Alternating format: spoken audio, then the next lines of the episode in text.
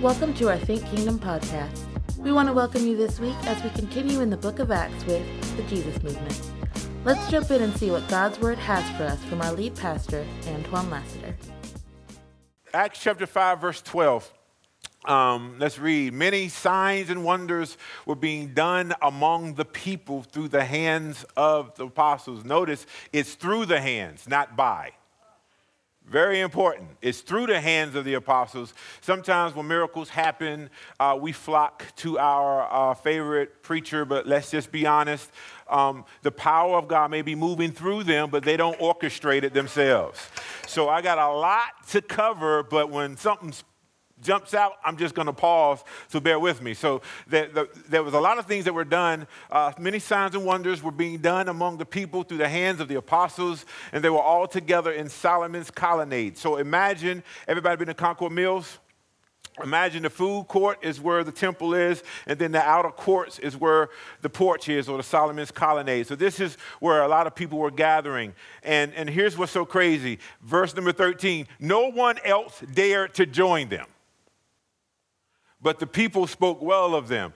If you back up just a little bit in Acts chapter five, the previous um, verses, um, Ananias and Sapphira, um, they lied to the Holy Spirit, and they end up dropping dead. And the word got out that these, these Christ followers were serious about their faith. And so when the world was looking out, looking in, uh, that scripture, verse number thirteen, no one else dared to join them. Because they were like, man, them people serious about their faith. They ain't nothing to play with. So we're not going to um, play with God or the things of God. We're not going to join them. We respect them. But, you know, it's something to be a Christ follower. So they were just weighing in the, they were just thinking about themselves like, I'm not sure if that's the type of group, because I'm not all the way right yet. So before I decide whether to join them, so no one else dared to join them. But the people spoke well of them. Believers were added to the Lord in increasing numbers, multitudes of both men and women. As a result, they would carry the sick, this is crazy, out onto the streets and lay them on cots and mats so that when Peter came by, at least his shadow might fall on some of them. Man. In addition, a multitude came together from the towns surrounding Jerusalem, bringing the sick and those who tormented, who were tormented by unclean spirits, and they were all healed. Now, even if you take these scriptures in isolation without the context of the previous chapters, wow. That the church was not only growing, but the church was like, like what's the word? The church was on fire. And that fire caused the people that even weren't even connected to the church to respect the church. The reputation of the church was one of integrity. Man, I long for the days that the church will return back to its integrity, but I digress. But but here's what's so crazy. And the people that were hearing about this Jesus were so full of faith that they said, look, Peter might be too busy. So if if they've been with Jesus, as evidenced by these signs, so we don't want to bother them. We're just going to lay the people out in the streets, and hopefully when he walks by, the shadow heals them. Good googity moogity. That's the only word I could come up with. Like, this is crazy. And so we got to look at these three truths that the disciples, um, they're now referred to as the apostles, which are messengers, and messengers of who? Jesus Christ, that the apostles are carrying with them. They're carrying with them, number one, the presence of God. Man, I might lose a lot. I might lose money. I might be on my sick bed. But whatever you do, don't take the Spirit of God from me. It's the presence of God. And then they took with them the power of God. And here's what I love, the performance of God. It's not the disciples. Don't you fool yourself. It's not me. It's the one that I am sent to bear witness to. This is so important because the Holy Spirit is not only moving in them, the Holy Spirit is residing in them, which allows the Holy Spirit to work through them. Yeah, yeah. This is important. And because after Ananias and Sapphira took their L, um, folks began to take the things of God seriously. And, and signs and miracles were following those that believe. Wait a minute. Wait, I think I heard that scripture before in Mark chapter sixteen, that these signs will follow those that believe. What signs are following us? Because he said that these signs, miracles, and wonders will follow those that believe. And here's another interesting part of verse uh, number fourteen, that believers were added to the Lord. Not the church, not membership, but to the Lord. At the end of the day, when a church grows in number and it explodes, praise the Lord. But the Lord is not adding to that church. He's adding to himself. That's why we're not in competition with other churches. We have to be faithful with what God has given us. If that's a handful of folk of the thousands, we are required to be faithful to what God has done. Let me just bring it down to you. Whether it's you have a lot of money or you are raking in the money, you are called, we are called to be faithful with what God has given us. Is he gave us, if, if, if God has given us children, we are called to steward our children. And so this is what unity looks like in the early church. They were all together, all together. This is important because here's the reality of what's happening in this early church. Christians had the reputation of actually believing and following Jesus. Go figure. This was not a political thing. It was a Christ thing. How do we know more about your politics than the Jesus you claim to know? I mean, think about it. Everybody, Mike, everybody has an opinion. I mean, again, you heard me say this once, you hear me say it a thousand times. Social media is a gas station bathroom. You get in, you do your business, you don't touch anything, and you leave. Because everyone has an opinion. But we are called to share the truth. And the disciples are, are stirring people's faith because of their obedience. People's faith was so stirred that they expected that even Peter's shadow could heal them.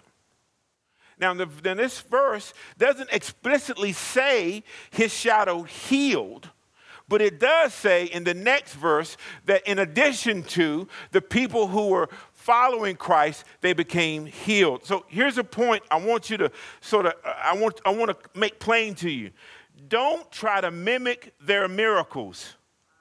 Demonstrate their faithfulness. We have all these folks that are that they're trying to mimic what the disciples are doing. We are called to be faithful. So, um, man, it's like it's uh, it's like late night evangelist television. You get folks that's not only screaming, and there's nothing wrong with that in it by itself, but we, we, we buying holy water by the ounces, and and and and what's crazy is the, the Peter never said that his shadow was going to heal them.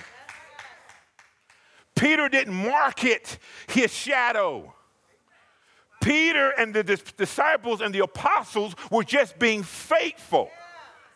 There's a difference between being faithful and trying to mimic. And I believe that we have so gotten to the place where we have this consumer mentality, it's heal me. And God is requiring us to be faithful. If the marriage works, praise the Lord. But God is calling us to be faithful. If we are healed from all manner of diseases, praise the name of the Lord. But hear me and hear me passionately say that he's calling us to be faithful. So don't force the signs, the miracles, and the wonders. I, you know, it's, I call that one up. Mike gives his testimony. It's a it's, man, it's a beautiful testimony and reminder of God's faithfulness. And then I go behind Mike and I have to exaggerate what God did for me. Some of the greatest testimonies in the, in the world is really simple. He kept me. Like, like and, and, and so don't mimic their miracles. Demonstrate their faithfulness. Verse number fifteen, as a result, they would carry the sick. And then in addition, in verse number sixteen, a multitude came. And so let's not try to duplicate the miracles of the disciples. But as a matter of fact, it wasn't the antics of the disciples, but it was the expectations from the people. They preached the gospel, and the signs from preaching the gospel followed them. But, everybody say but, while God is working, the enemy is warring. And so we cannot be surprised that these miracles are happening. And then we reach verse number seventeen. Then the high priest rose up. He and all who were with him, who belonged to the party of Sadducees, were filled with jealousy. So they arrested the apostles and put them in public jail.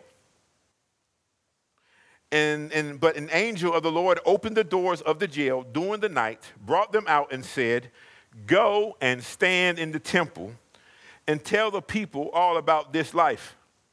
Now, I'm an age myself, but a few years ago, um, you know, there was a, like a slang term. Um, so this is like part two of today's message. So I got like three messages in one. So y'all pray my strength in the Lord and your tolerance.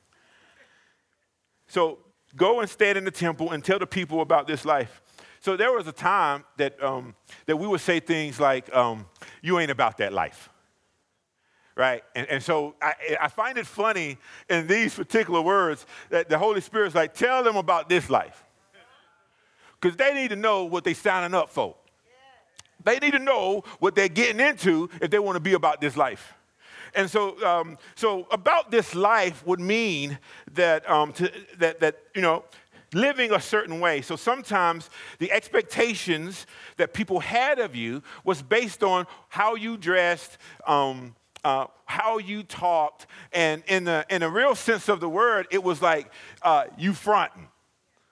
Okay, that's my language. Um, the old, the young folks would say something like uh, "you cap, no cap." Like, oh, I don't know. I'm in the middle, so I'm confusing myself. Listen, the point is, you aren't who you claim to be.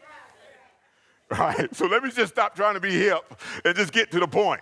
You are not who you claim to be. So you're wearing the flag, but not a part of the country. You're wearing the colors, but you're not affiliated. So, so what? The Holy Spirit is saying, listen, everything that I said to you in Acts chapter one, verse two, Acts chapter two, Acts chapter three, Acts chapter four, this stuff is about to come up. So if you've faking the funk, then what you need to be realizing is that uh, it all comes out in the wash. Because the Holy Spirit has a plan, and he's about to He's about to stir stuff up. And now think about this. Why didn't the end, why didn't God just silence and squash the Sadducees? Because God works within the culture. Wouldn't it be easier if uh, all the evil, evil people were just suddenly leave? I mean, it would make sense. God, you want us to advance your kingdom. Absolutely. There's evil people over here. Sure. Handle this. And he's like, no, by the power of my spirit, you're going to handle it. So There's a, there's a, there's a claim that the disciples are, are making. And, and the Holy Spirit is like, look, y'all just got locked up. And this is what's so crazy. But the angel of the Lord opened the doors of the jail during the night. So can you imagine the, the doors open and the disciples are like,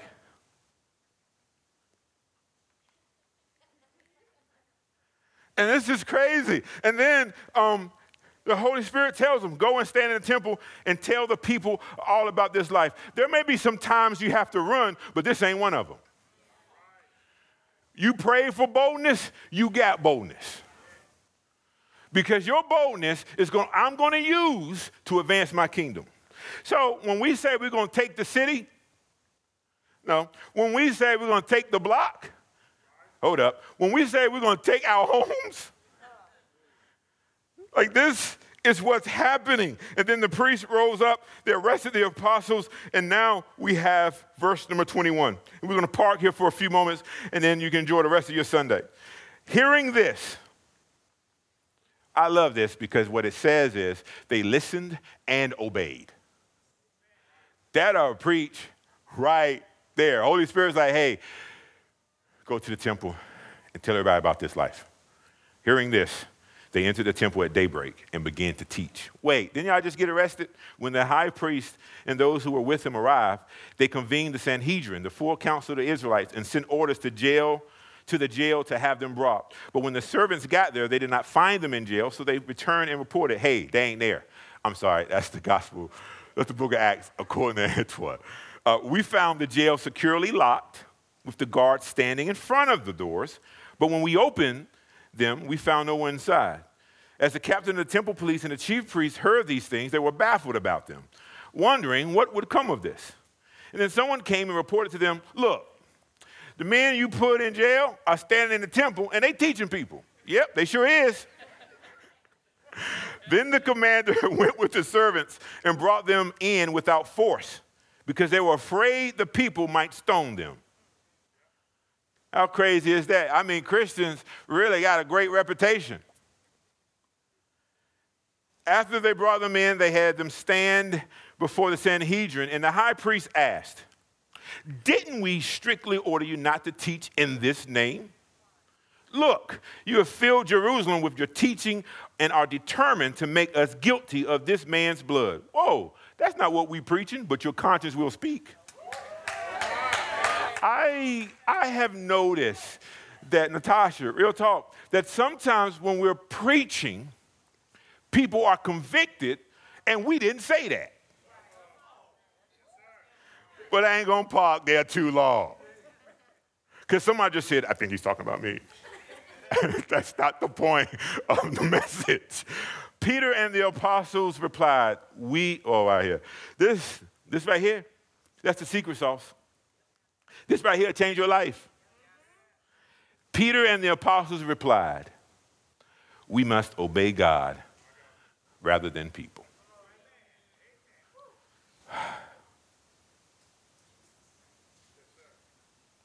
Because sometimes in obeying God, we upset people. Sometimes in obeying God, persecution is now invited. But they say we must obey God rather than people. The God of our ancestors raised up Jesus. Now, I love this, whom you had murdered. That's messed up. Who us? Yeah, you. Um, by hanging him on a tree. And God exalted this man to his right hand as ruler and savior to give repentance to Israel and forgiveness of sins. We are witnesses of these things. And so is the Holy Spirit whom God has given to those who obey him. I want to focus, this is the third part of the message.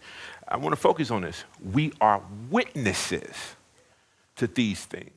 That should grab our attention and move back to Acts chapter one, verse eight, when Jesus tells them, um, but you will receive power when the Holy Spirit has come on you, and you will be my witnesses in Jerusalem. And now I want you to pause right there. I want you to circle if you have a paper Bible, because remember, he says, in Jerusalem. Where are they now?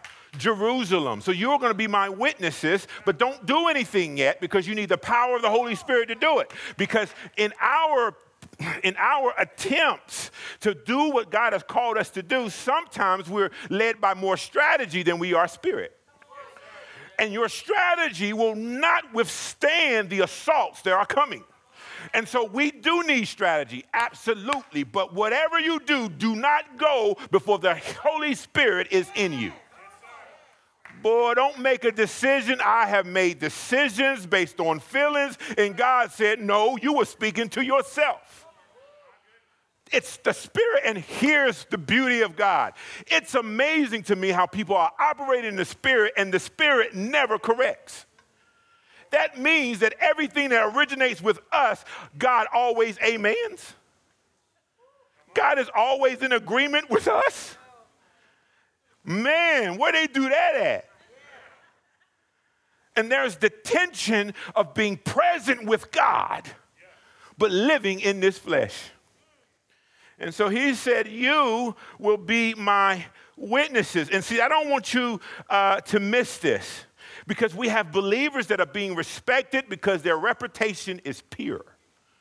And sometimes people will contaminate what God has said. So they don't, they move in step. Galatians five, they're moving in step with the Spirit.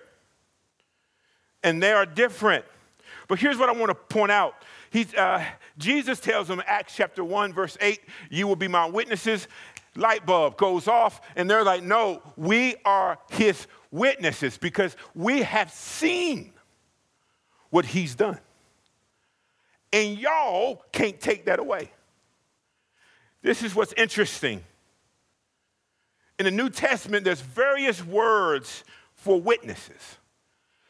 Now, in the Greek, which is just blows my mind, that the Christians were so um, on fire with the Holy Spirit that the Greek word for um, witness, which means to bear witness, to be a witness, is marturio.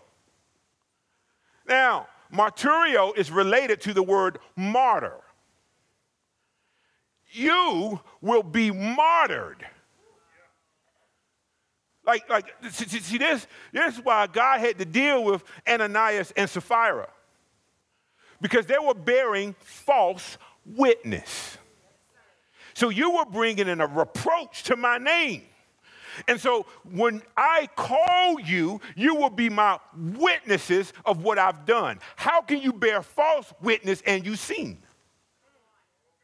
So I have to remove you, and this is what the disciples are now walking in, that they realize that, wait a minute, Jesus, three years teaching us, leading us, guiding us. We saw the Savior resurrected. We saw the Savior taken, died, resurrected. He spends forty days with us in Acts chapter one, and he's given us instructions. He's no longer speaking in these sort of uh, abstract terms. He's actually being more specific as the journey that we're on.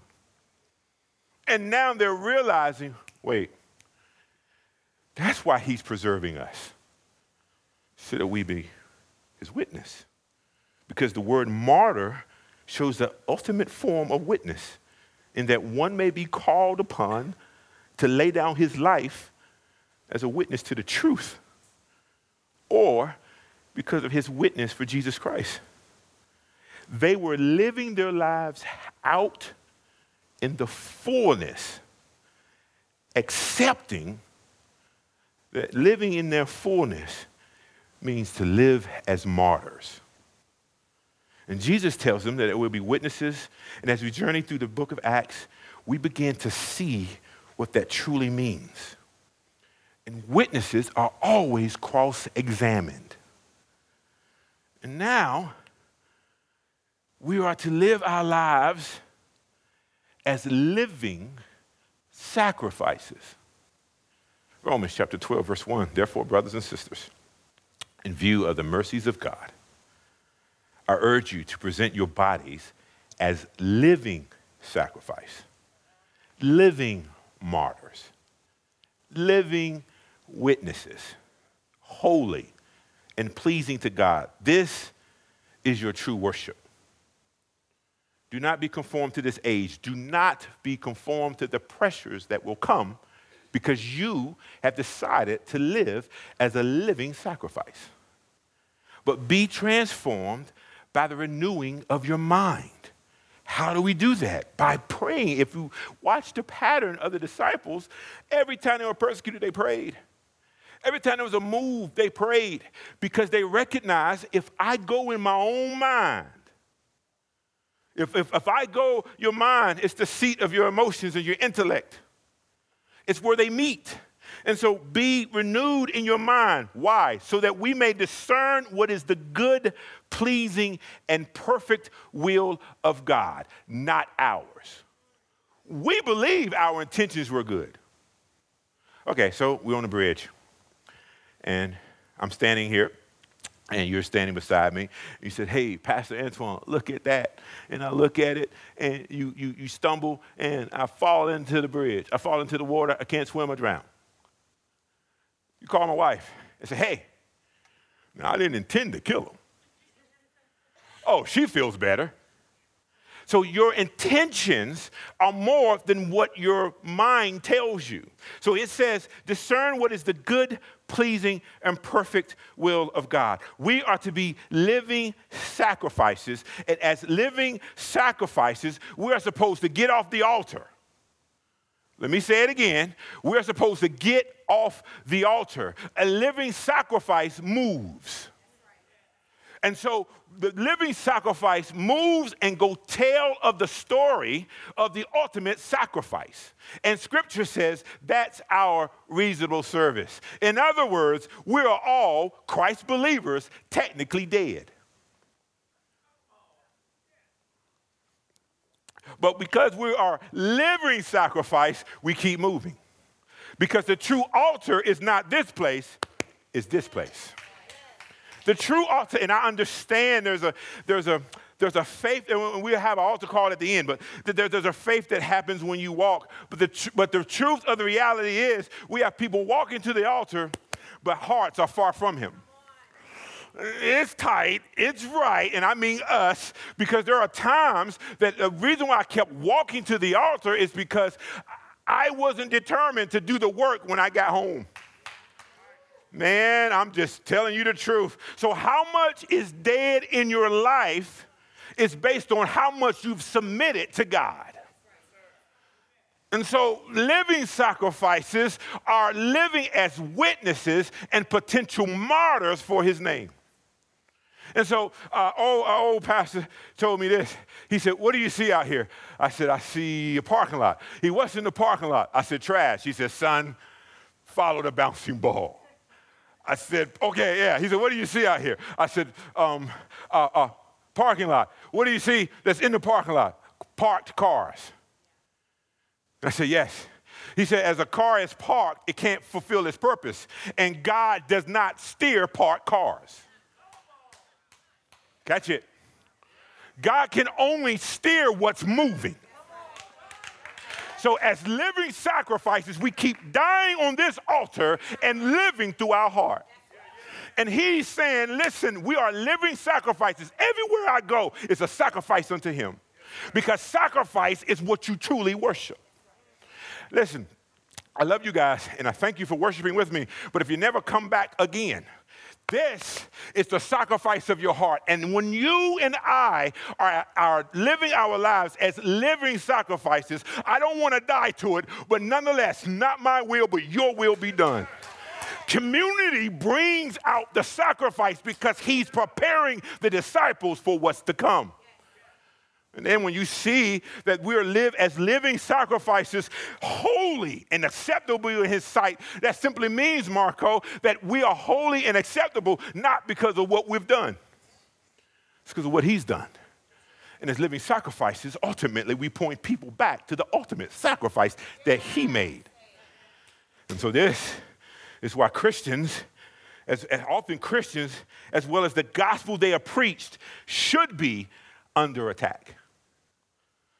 Because we are living sacrifices.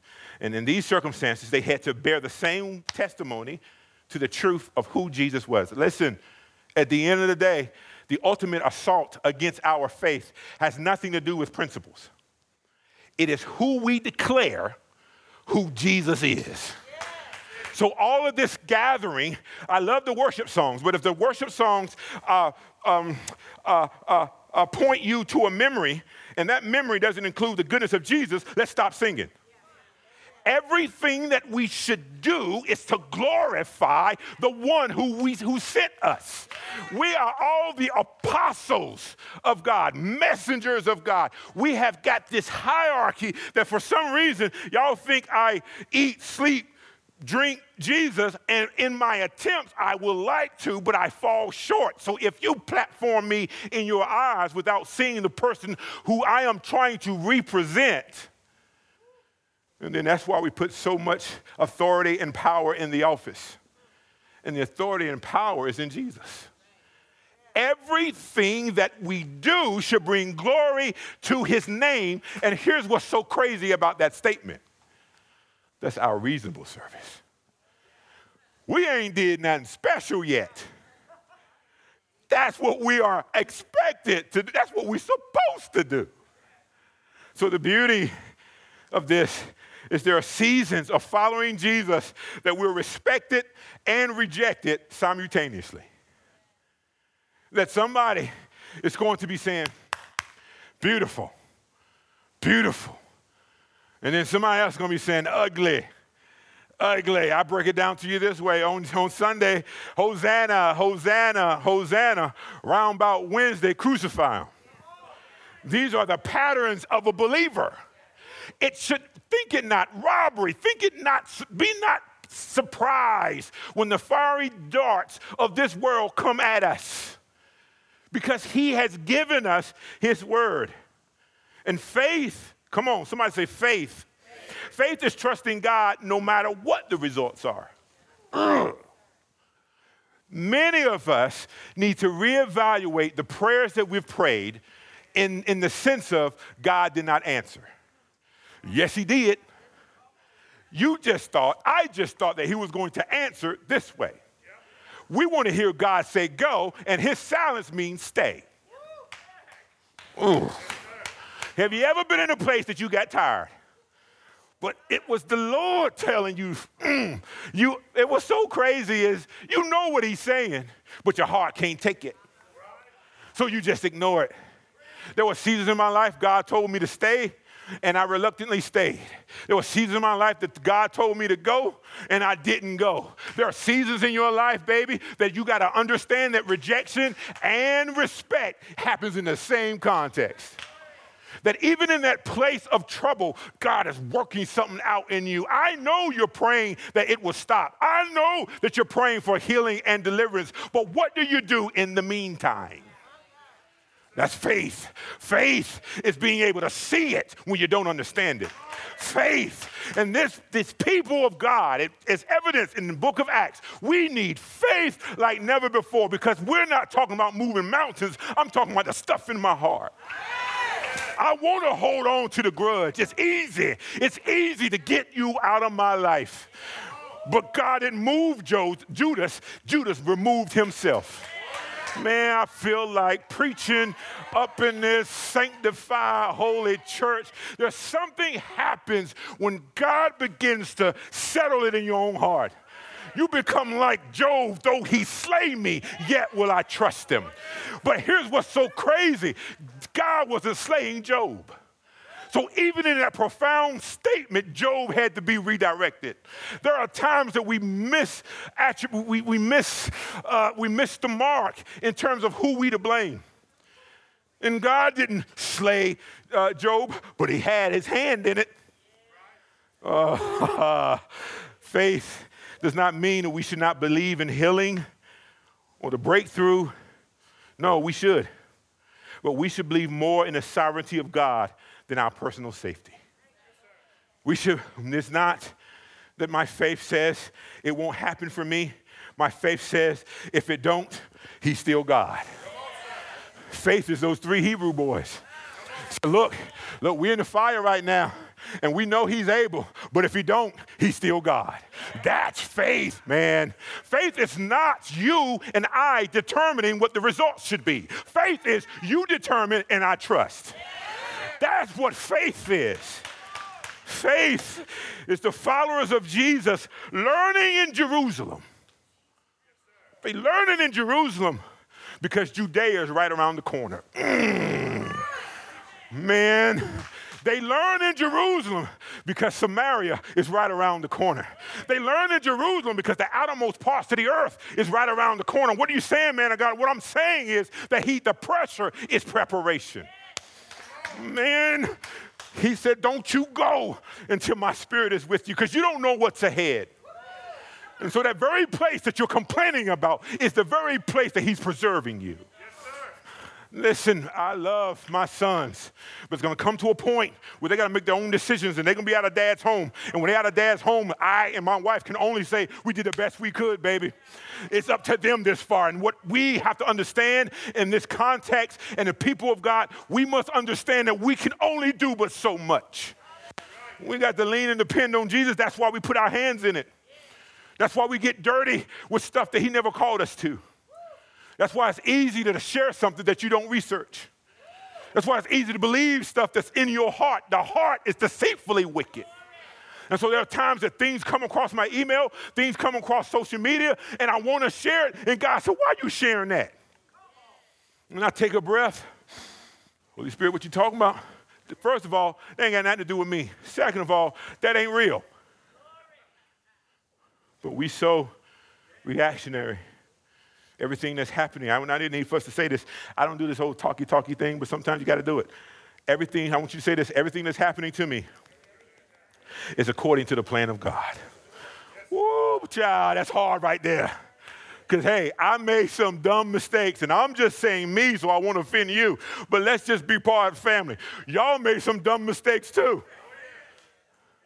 And here's what's so crazy about those mistakes. We make the mistakes, and then when God doesn't get us out of it immediately, we mad at him. You were grown enough to make the mistake, be mature enough to handle the consequences. Oh, I feel it. God, I feel it.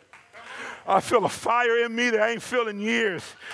Because there's a, there's a something that God wants to do in this church. But the church is not a building. The church is a people. There's something to do that God wants to do in us. And I get violent in the spirit, Josh, because I see what's ahead. Wake up, church. Because God is moving. And the, the biggest is a song. I don't even know the words. All I know is whatever you're doing in this season, Lord, don't do it without me. I come too far just to say I came. Oh, my God. I'm going to run. I'm going to run and see how the end going to be. Man, I, boy, I feel like Martin Luther the King, you know what I'm saying? I'm, I'm telling you. Because there's, there's something that's stirring in this book of Acts. And every time I read it, there's something that's leaping from this page. And it's like, Lord, I want that. He said, no, you don't. You want me. Stop looking at the signs, miracles, and wonders.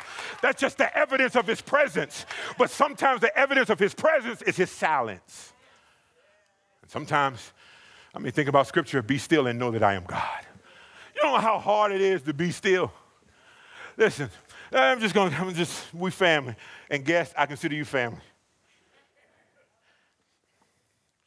Sometimes the reason why it takes me an hour to pray is because every fifteen seconds I'm thinking about something else. If I get my mind right, the prayer will be fifteen minutes. But I'm going to start with, Lord, you're good. Lord, you're good. I wonder if Tony got to work safe.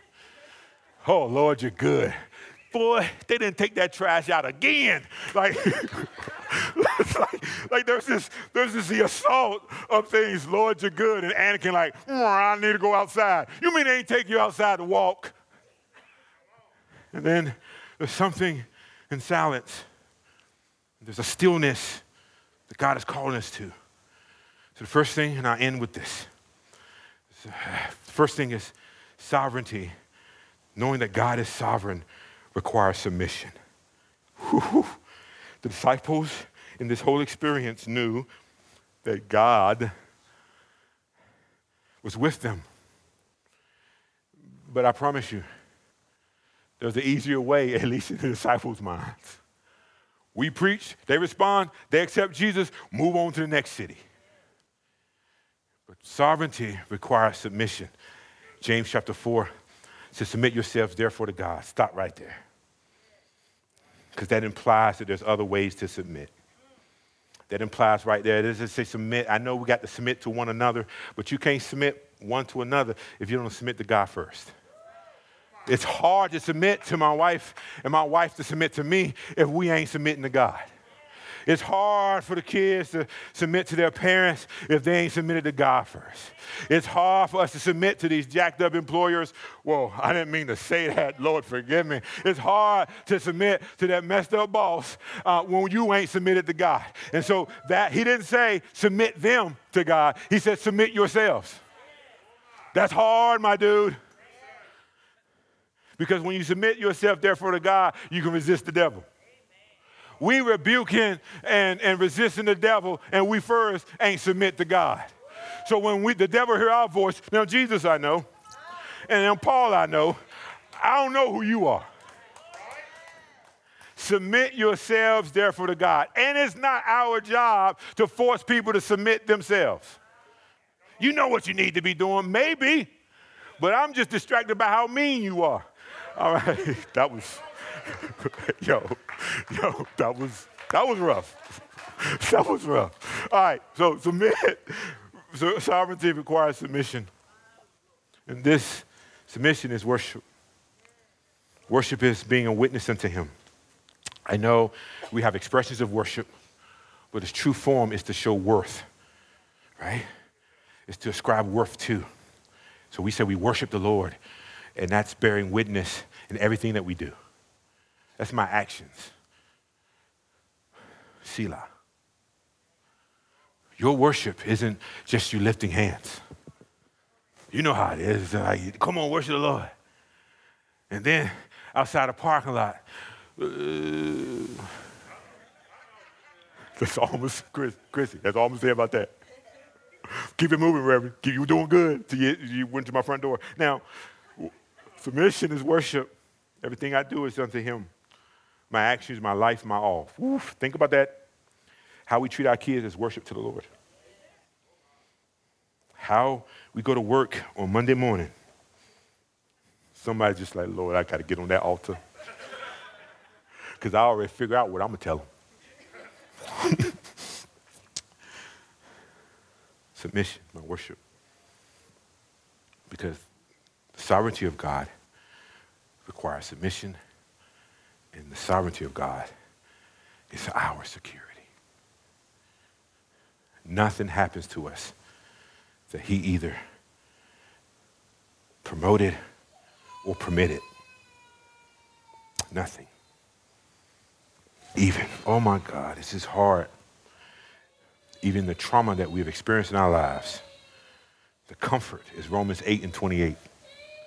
The no, he did not, he did not, he allowed it to happen, but he didn't endorse it. But you step it a little further. Romans eight and twenty-eight, that's why you had to be submitted to God, because eight and twenty-eight doesn't work if we're first not submitted to God, because eight, Romans eight and twenty-eight says, we know that all things. Man, all things. Those ugly, those bad. I'm dealing with people and their trauma. And I wrestle with this. What do you mean? All things. And all things, all things work together for the good of those who love God. And so when I'm praying for them, and I'm reminded, do they love me? I say, yes, Lord, I know that they love you, but it's hard. This trauma is, you can't outrun your trauma. And it's catching up with them. He said, all things work together for the good of those who love God, who are called according to His purpose. Antoine, do you see the purpose that I'm calling them to? Yes. Then all things work together for the good of those who love God. So even in my trauma, I can worship because I love Him. And it may not make sense now, and I'm not excusing what they did, but there's something that God can get out of it that's for His glory and my good. And so, Antoine, you can live with pity or you can live in power. You have to make that decision. And so I don't have the answers to those among us, to those who are watching online, but those who are struggling now. I don't have the answers. I just have the faith to trust God with the results. And He said all things work together for the good of those who love God, who are called according to his purpose. I want to leave you with this, that you are valuable and broken. You are a saint and a sinner. But the word says all things. And we are made righteous by Christ, but still struggle. We are made righteous by Christ. And that work that he started in you, he's faithful to finish. And he already had the contingencies for your backsliding. He, al- he already made provision for the times you doubted. He already made provisions for when the time that you didn't walk in step with the Spirit, you walked ahead. He already made provision for you slowing down.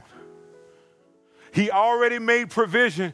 You and I are not big enough to cancel the plans of God for our lives. I want you to hear it, because I don't want you to romanticize the apostles. I want you to think of the one who sent them. The whole up to this point in Acts chapter five, it's the beauty of God using broken, flawed individuals to fulfill his purpose. And so I understand, before you put your hands to it, I got to get myself right, Doc. Newsflash, you can't. You ain't good enough.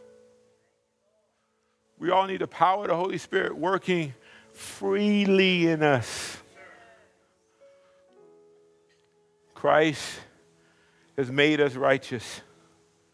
And so the sovereignty, the understanding the sovereignty of God requires submission, and it's our security.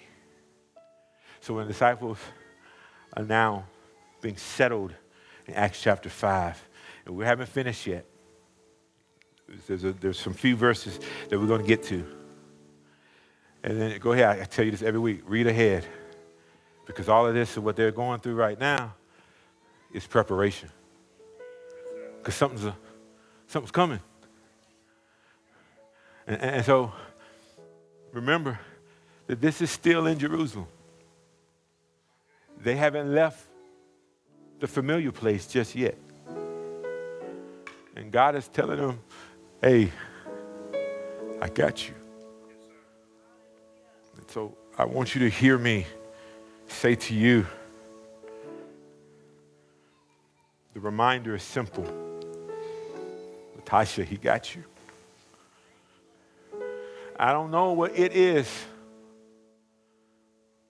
but whatever it is, it all worked together for our good and his glory.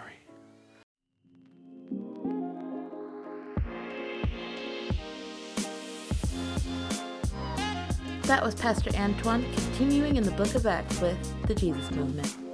If you were blessed by anything you heard in today's podcast and you feel led to give, feel free to text the word GIVE to seven oh four, seven four one, three seven oh five.